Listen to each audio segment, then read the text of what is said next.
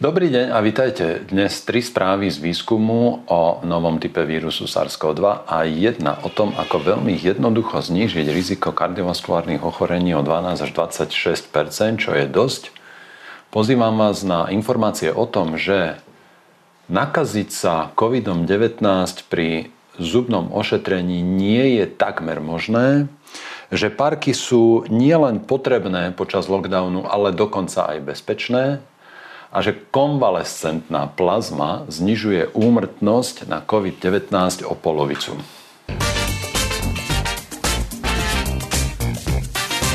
Počúvate podcast Dr. Igor Bukovský o výžive, zdraví a živote. Vítajte v dobrej spoločnosti. Už vyše 30 rokov vám podáva zaujímavé, podnetné a dôveryhodné informácie o výžive a ľudskom zdraví. Každá časť nášho podcastu prináša horúce novinky, pripomína staré pravdy a ponúka inšpiratívne myšlienky a zamyslenia o svete okolo nás. Vypočujte si jeho ďalší podcast, ktorý vás naštartuje a podporí v pozitívnych životných zmenách. Zubní lekári a pacienti u zubných lekárov sa dlhodobo považujú za ľudí, ktorí sú vystavení riziku, vážnemu riziku nákazy baktériami alebo vírusmi z dutiny ústnej ošetrovaného človeka, teda pacienta. Vychádza sa z dávnych výskumov, ktoré, ktoré rozložili Petriho misky na jednotlivé miesta a oblasti do, do okolia ošetrovaného pacienta a a prípadne stermi získaný materiál, ktorý sa takto kultivoval a vychádzalo sa z toho, že počas zubného ošetrenia dochádza k rozširovaniu baktérií z dutiny ústnej pacienta do okolia prostredia a že sa tieto baktérie a zrejme aj vírusy dostávajú do vzdialenosti 6 až 11 metrov. No, ale modernejšie metódy, pomocou ktorých môžeme presne identifikovať gény jednotlivých typov baktérií alebo vírusov a iných mikróbov v tom prostredí, umožňujú zistiť, odkiaľ tie baktérie, ktoré v tých Petriho miskách narastú, vlastne sú. A keďže kedysi nemali možnosť ako toto vystopovať, tak oni vlastne dokázali iba to, že baktérie sú všade a že baktérie sú v prostredí. A že keď, keď v Petriho miske narastú nejaké baktérie, ktoré môžu byť identické s tými, ktoré narastú povedzme e, vykultivované zo slín toho pacienta, identické, to znamená bez tej génovej sekvencie, oni sa v tej Petriho miske môžu podobať a môže to byť ten istý druh baktérie, ale nie je to, nie je to z tých úst pacienta. Dnes teda majú možnosť veci priamo vystopovať, odkiaľ sa tá baktéria, ktorú zistíme tu, aj tam, odkiaľ sa tam dostala a či pochádza zo slín pacienta alebo pochádza z vody, ktorú používa zubný lekár na tie výplachy pri zákrokoch. A k dispozícii máme nesmierne zaujímavú a veľmi dôkladne zrealizovanú štúdiu, ktorá sa dlhodobo v priebehu teda niekoľkých mesiacov zamerala v minulom roku zamerala na analýzu tej, tej otázky, že či pri zubnom ošetrení môže byť nakazený lekár od pacienta alebo pacient od lekára, alebo či sa môže prenášať infekcia z jedného pacienta na ďalšieho pri striedaní toho e, kresla e, v ambulancii zubného lekára. Zistili, zistili veľmi zaujímavé veci a urobili to takto podrobne bola analyzovaná situácia po 28, s 28 pacientmi. Čas z nich dokonca podstúpila taký zložitý a dlhotrvajúci zákrok, ako je implantát. Čas z nich podstúpila dentálnu hygienu. Z 28 pacientov malo 19 pozitivitu SARS-CoV-2 vírusu zisteného pomocou PCR testu v slinách. Um, počas tej analýzy boli odoberané vzorky slín pacientov a aj tej vody, ktorá sa používala na výplach. Tej vody, ktorú používa e, zubný lekár, či už ako tekutinu, ktorá je zapojená e, do toho procesu vrtania alebo, alebo tú istú tekutinu, ktorú používa na výplachy medzi jednotlivými úkonmi. Poznáme to. alebo tá voda, ktorá sa používa pri dentálnej hygiene. Čiže boli analyzované tekutiny, sliny pacienta a voda, ktorú používa lekár, teda tá voda, ktorá ide z prístroja do dutiny ústnej. A boli tiež analyzované sedimenty aerosolu zvyšky, teda to, to zaschnuté, čo, čo sa vytvára na štíte ošetrujúceho zubného lekára, na podbradníku pacienta, na nástrojoch a na okolí pacienta až v dosahu 2 metrov. Zistili, že v tých sedimentoch aerosolu 78% baktérií tvoria baktérie z vody, ktorú používa lekár na výplachy dutiny ústnej počas zákroku u pacienta. Aj v prípade, že bol človek s pozitívnym PCR výsledkom, že jeho sliny obsahovali nejaký SARS-CoV-2, tak pravdepodobnosť, že sa dostal do okolia, bola takmer nulová. Pretože aj v týchto prípadoch, v tých vyšetrovaných sedimentoch aerosolu v okolí do 2 metrov, SARS-CoV-2, ak tam teda vôbec bol, tvoril iba 0,1 až 1,2% génov, mikrobiálnych génov, ktoré boli v tých, v tých steroch zachytené. Zaujímavé, zaujímavé na tom je aj to, že hoci lekár použil všetky, všetky predpísané ochranné prostriedky, to znamená mal, mal masku, mal respirátor, mal okuliare ochranné a mal ešte aj štít, tak takmer všetky tie rezidua aerosolu boli na tom štíte. Čiže, čiže táto kompletná predpísaná ochrana poskytovala toľko vrstiev a toľko mechanizmov ochrany, že už ten prvý zachytáva takmer všetko. No, Keďže toto bolo urobené veľmi dôkladne a keďže táto štúdia bola publikovaná vo veľmi prestížnom odbornom časopise, znamená to pri najmenšom dve veci. Znamená to, že strach z toho, ako sa môže lekár alebo ošetrujúci zdravotnícky personál alebo pacient počas zákroku v zubárskom kresle, teda v tom, počas toho zákroku zubného lekára nakaziť, že táto šanca, že táto pravdepodobnosť je veľmi, veľmi malá, aj v prípade, že ide o SARS-CoV-2.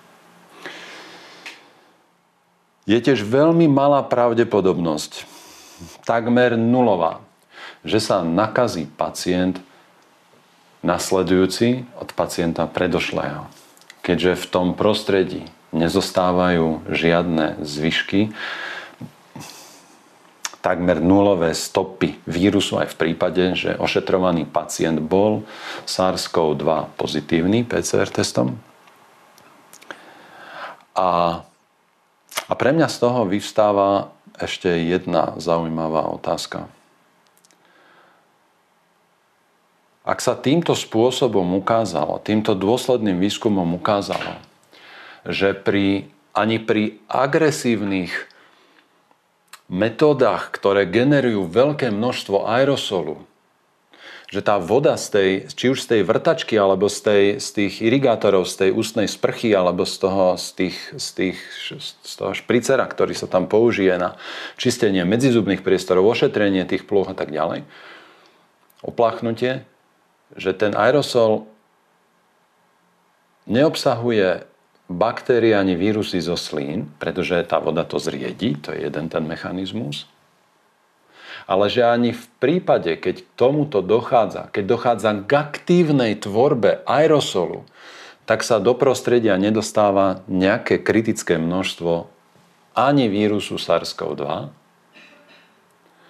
A ak toto všetko platí, tak potom je na mieste otázka, aký zmysel malo napríklad zatvoriť kaderníctva holičstva, kde nedochádza k žiadnej tvorbe, aktívnej tvorbe aerosolu, kde ten človek prosto malo by stačiť, ak by teda vôbec mal masku na sebe, že to, že to, že to, že to prosto nemôže znamenať väčšie riziko,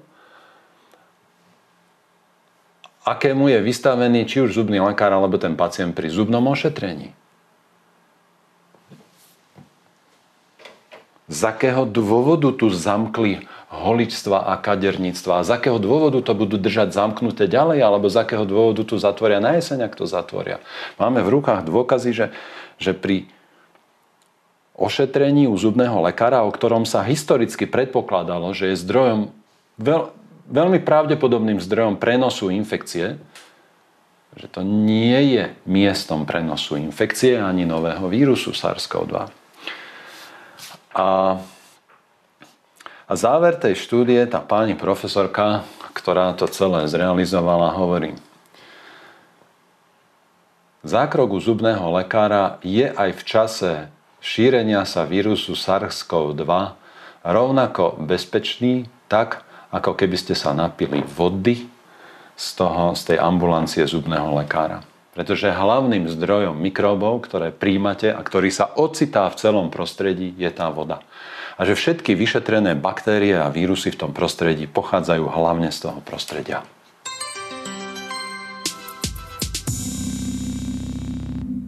Analýza šírenia nákazy vírusom SARS-CoV-2 vo verejných parkoch v dvoch veľkých mestách Spojených štátov amerických z Filadelfia z New Yorku ukázala, že parky tak podobne ako ambulancie zubných lekárov nie sú miestom, kde sa šíri infekcia viac, že by to bolo rizikové a že pri dodržaní základných hygienických pravidiel v čase nejaké infekcie, to znamená, nebudeme sa objímať, keď kašleme, prskáme, kýchame, nebudeme, nebudeme realizovať v takýchto situáciách kontaktné športy a môžeme sa tam prechádzať alebo športovať individuálne aj bez masiek a bez krytia dýchacích ciest, ako to urobila takmer štvrtina tých, tých sledovaných ľudí vo filadelfských parkoch, a zanalizovali 22 verejných parkov vo Filadelfii a v New Yorku a zistili, že ľudia, ktorí navštevovali parky, či už mali masku alebo nemali masku, pri dodržaní týchto hygienických opatrení, to znamená, keď už kašlete alebo kýchate, zakryte si ústa, keď ste chorí, nechoďte tam, keď ste chorí, ne, ne, ne, nerobte to rugby a podobné tie kontaktné športy v tom parku a tak že tí ľudia, ktorí takto v tejto situácii chodili do parkov, nemali viac nákazy. Nákaza sa v parkoch nešíri. Dokonca sa ukázalo, že tie parky sú samozrejme veľmi potrebné pre psychické zdravie ľudí, ktorí boli zamknutí v lockdownoch a predstavujú aspoň aký taký únik do prírody pre ľudí, ktorí žijú v mestách. Zatvorené parky počas ohrozenia infekcie vírusovými ochoreniami nedávajú žiadny zmysel a otvorené parky predstavujú podporu v časoch psychického stresu a súčasne nepredstavujú žiadne väčšie riziko pre šírenie infekčných ochorení.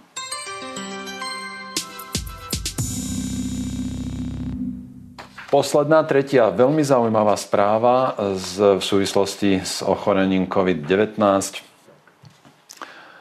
a máme k dispozícii tu všetkými milovanú dvojitú slepú štúdiu, ktorá prebehla dokonca v piatich centrách medicínskych a otestovali podávanie tzv. konvalescentnej plazmy. Konvalescentná plazma je taká časť krvi, ktorá neobsahuje krvinky, ale obsahuje všetky ostatné komponenty krvi, čiže vrátane bielkovín a to znamená vrátane protilátok, ktoré organizmus toho človeka, ktorý, od ktorého sme krv zobrali, vytvoril. Konvalescentná plazma v prípade ochorenia znamená aj to, že obsahuje protilátky proti chorobe u toho človeka, ktorý ktorý tú chorobu už prekonal. V prípade COVID-19, teda konvalescentná plazma, je krvný derivát, ktorý sa podáva terapeuticky inému človeku a odoberá sa od človeka, o ktorom je klinicky dokázané, že prekonal COVID-19. A teda predpokladáme v tej plazme prítomnosť protilátok. Takýto krvný derivát samozrejme musí byť dobre spracovaný. Ten človek musí byť vyšetrený v podstate ako darca krvi samozrejme, čiže vylúčené všetky infekčne prenosné ochorenia, ktoré by sa mohli krvou preniesť. A musí byť aj technologicky dostatočne spracovaný tak, aby tá krv, aby tá plazma teda neobsahovala žiadne potenciálne riziko pre budúceho príjemcu.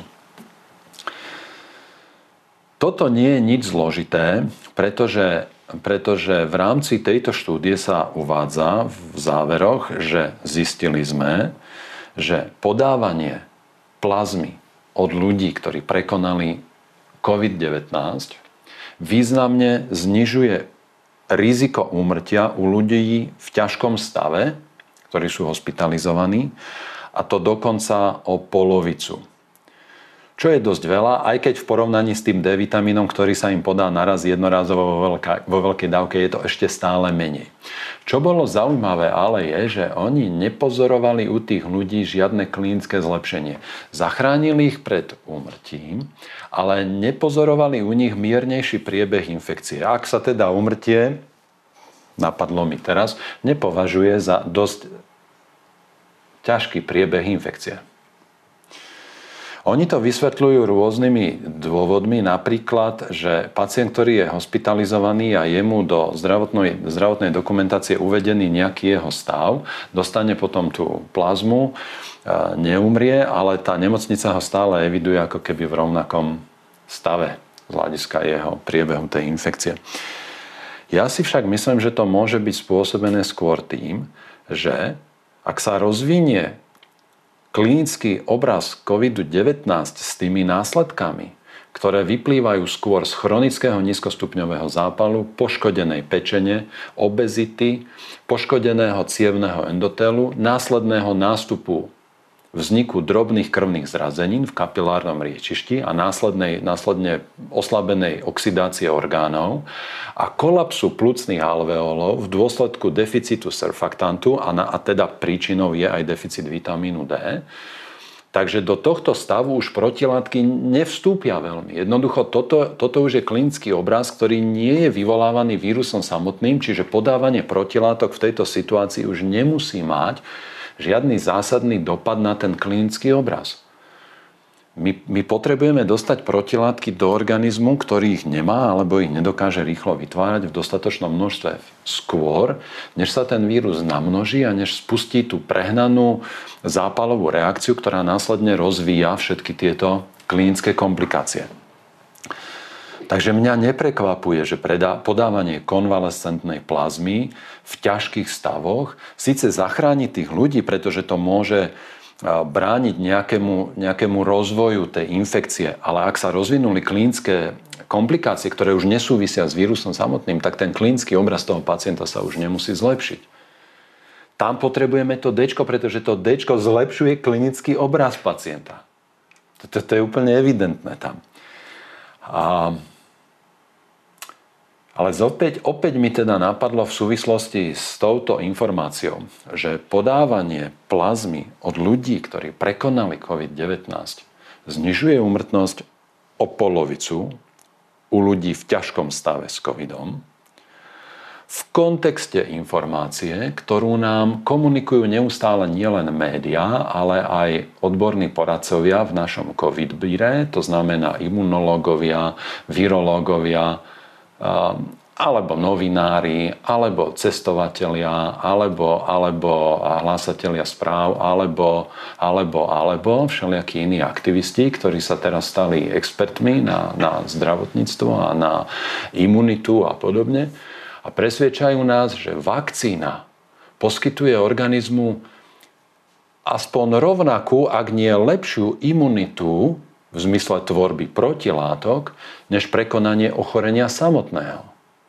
Ak teda platí, čo zistili vedci v tejto štúdii, a tomu nemáme dôvod neveriť, že plazma podávaná od ľudí, ktorí prekonali ochorenie, znižuje úmrtnosť o polovicu, a ak platí to, čo nám tvrdia Média a odborní poradcovia našich vládnych predstaviteľov a riaditeľov krajiny, že vakcína má aspoň taký istý pozitívny vplyv na tvorbu protilátok a na imunitu ako prekonanie ochorenia, potom by to znamenalo, že plazma od ľudí, ktorí boli očkovaní, bude mať pri najmenšom rovnaký efekt na prevenciu úmrtí ako plazma od ľudí, ktorí prekonali ochorenie. Čiže my by sme mali mať možnosť používať teraz tú plazmu od zaočkovaných ľudí ako liečivo pre ľudí, ktorí sa ocitnú v ťažkom stave. A keďže to je niečo, na čo sa treba pripraviť, a keďže nás už teraz, hoci je polovica mája, presviečajú, že na jeseň nás čaká ďalšia vlna, ja by som poradil nášmu ministerstvu zdravotníctva, ak smiem, aby okrem opatrení na zníženie obezity, ktoré stále už viac ako rok zanedbávajú, aby okrem opatrení na úpravu, krvného tlaku a krvného cukru a hladín vitamínu D u rizikových skupín bezodkladne, toto všetko treba urobiť, ale aby bezodkladne začali ľudí, ktorí už boli plne zaočkovaní, testovať a vyzývať k darcovstvu krvi, z ktorej sa pripraví konvalescentná plazma, ktorá sa potom môže na jeseň použiť ako veľmi účinný preventívny nástroj na zníženie počtu úmrtí. Pretože podľa toho, čo nám, čo nám oficiálne komunikujú odborní poradcovia vlády, aj vláda samotná a média, tak podávanie vakcíny vytvára takú dobrú imunitu, ak nie ešte lepšiu, ako prekonanie ochorenia samotného. Čiže my môžeme skutočne zaočkovaných ľudí považovať za zdroj budúceho liečiva. Veľmi úspešného, účinného, najmä v zmysle ochrany tých ľudí v ťažkom stave, ktorí majú veľké riziko umrtia.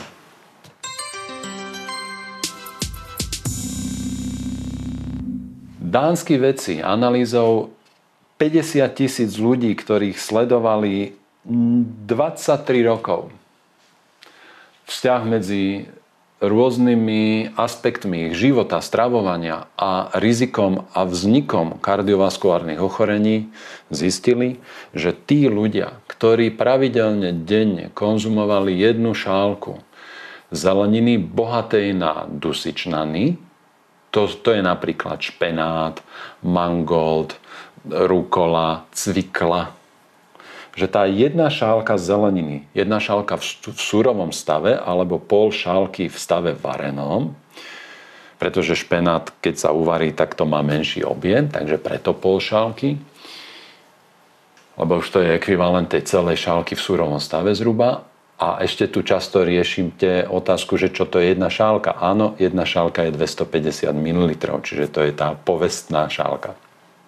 Vy môžete mať šálky doma rôzneho objemu, ale tá, tá šálka, ktorá sa považuje za jednotku objemu nielen pri kuchynských mierach, v receptoch a podobne, ale aj z hľadiska hodnotenia vplyvu konzumácie určitých potravín na naše zdravie, tak sa považuje za objem 250 ml. Takže ľudia, ktorí konzumujú pravidelne denne jednu šálku zeleniny s veľkým obsahom dusičnánov, teda špenát, mangold, niektoré vňate, cvikla, cviklové listy, majú o 12 až 26% menšie riziko vzniku rôznych kardiovaskulárnych ochorení. Najväčšie, najväčší efekt to malo na zníženie rizika tej, tej periférnej arteriovej e, choroby, ktorá postihuje dolné končatiny, ale má to rovnako pozitívny efekt aj na rozvoj um, ischemickej choroby srdca, srdcových infarktov, hypertenzia a podobne. Čiže už takáto malá dávka zeleniny predstavuje významný ochranný faktor. A čo je zaujímavé je, že zistili, že ak sa tá dávka zvyšovala ďalej, tak už to nemalo nejaký ďalší pridaný efekt. Čiže konzumovať dve šálky alebo štyri môže byť pozitívne pre vašu črevnú mikrobiotu a pre vašu imunitu, ale už to nie je nevyhnutné z hľadiska posilnenia toho, toho ochranného efektu na náš srdcovo-cievný systém. Takže ani v časoch šírenia sa infekcie v horných dýchacích ciest, alebo dokonca ani v časoch chrípkovej sezóny, ani v časoch e, šírenia e, sa nového typu vírusu nemusíme sa báť ošetrenia u zubného lekára. Nebudeme sa báť chodiť do verejných parkov ani bez rúška a respirátora a do voľnej prírody už vôbec nie. Budeme veľmi pozorne sledovať aktivitu Ministerstva zdravotníctva vo vzťahu k prevencii obezity, hypertenzie, cukrovky a deficitu vitamínu D v krvi slovenskej populácii. A budeme veľmi pozorne sledovať, ako Ministerstvo zdravotníctva začne využívať zaočkovaných ľudí ako darcov konvalescentnej plazmy, ktorá môže slúžiť ako veľmi účinný nástroj na ochranu ľudí v nimi predpovedanej novej jesenej vlne na jesen 2021 ako veľmi účinný nástroj, ako znížiť počet úmrtí. Ak to skombinujú pri najmenšom s tým vitamínom D, môžu byť veľmi úspešní Veľmi by som im to želal, aj nám spoločne. A budeme sa usilovať tiež o to, aby v našej strave bol dostatok zeleniny, bohatej na dusičnany. Ďakujem aj dnes za pozornosť. Lúčim sa s vami. Vypala Vita.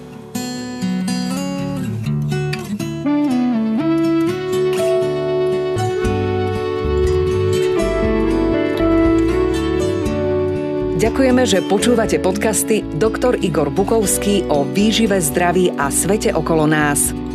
Tento podcast vyrábame vďaka tomu, že ste si kúpili knihy doktora Bukovského. Ďalšie dôležité informácie o výžive a zdraví nájdete na stránke www.encyklopedia.akv.sk a na YouTube kanáli Dr. Igor Bukovský.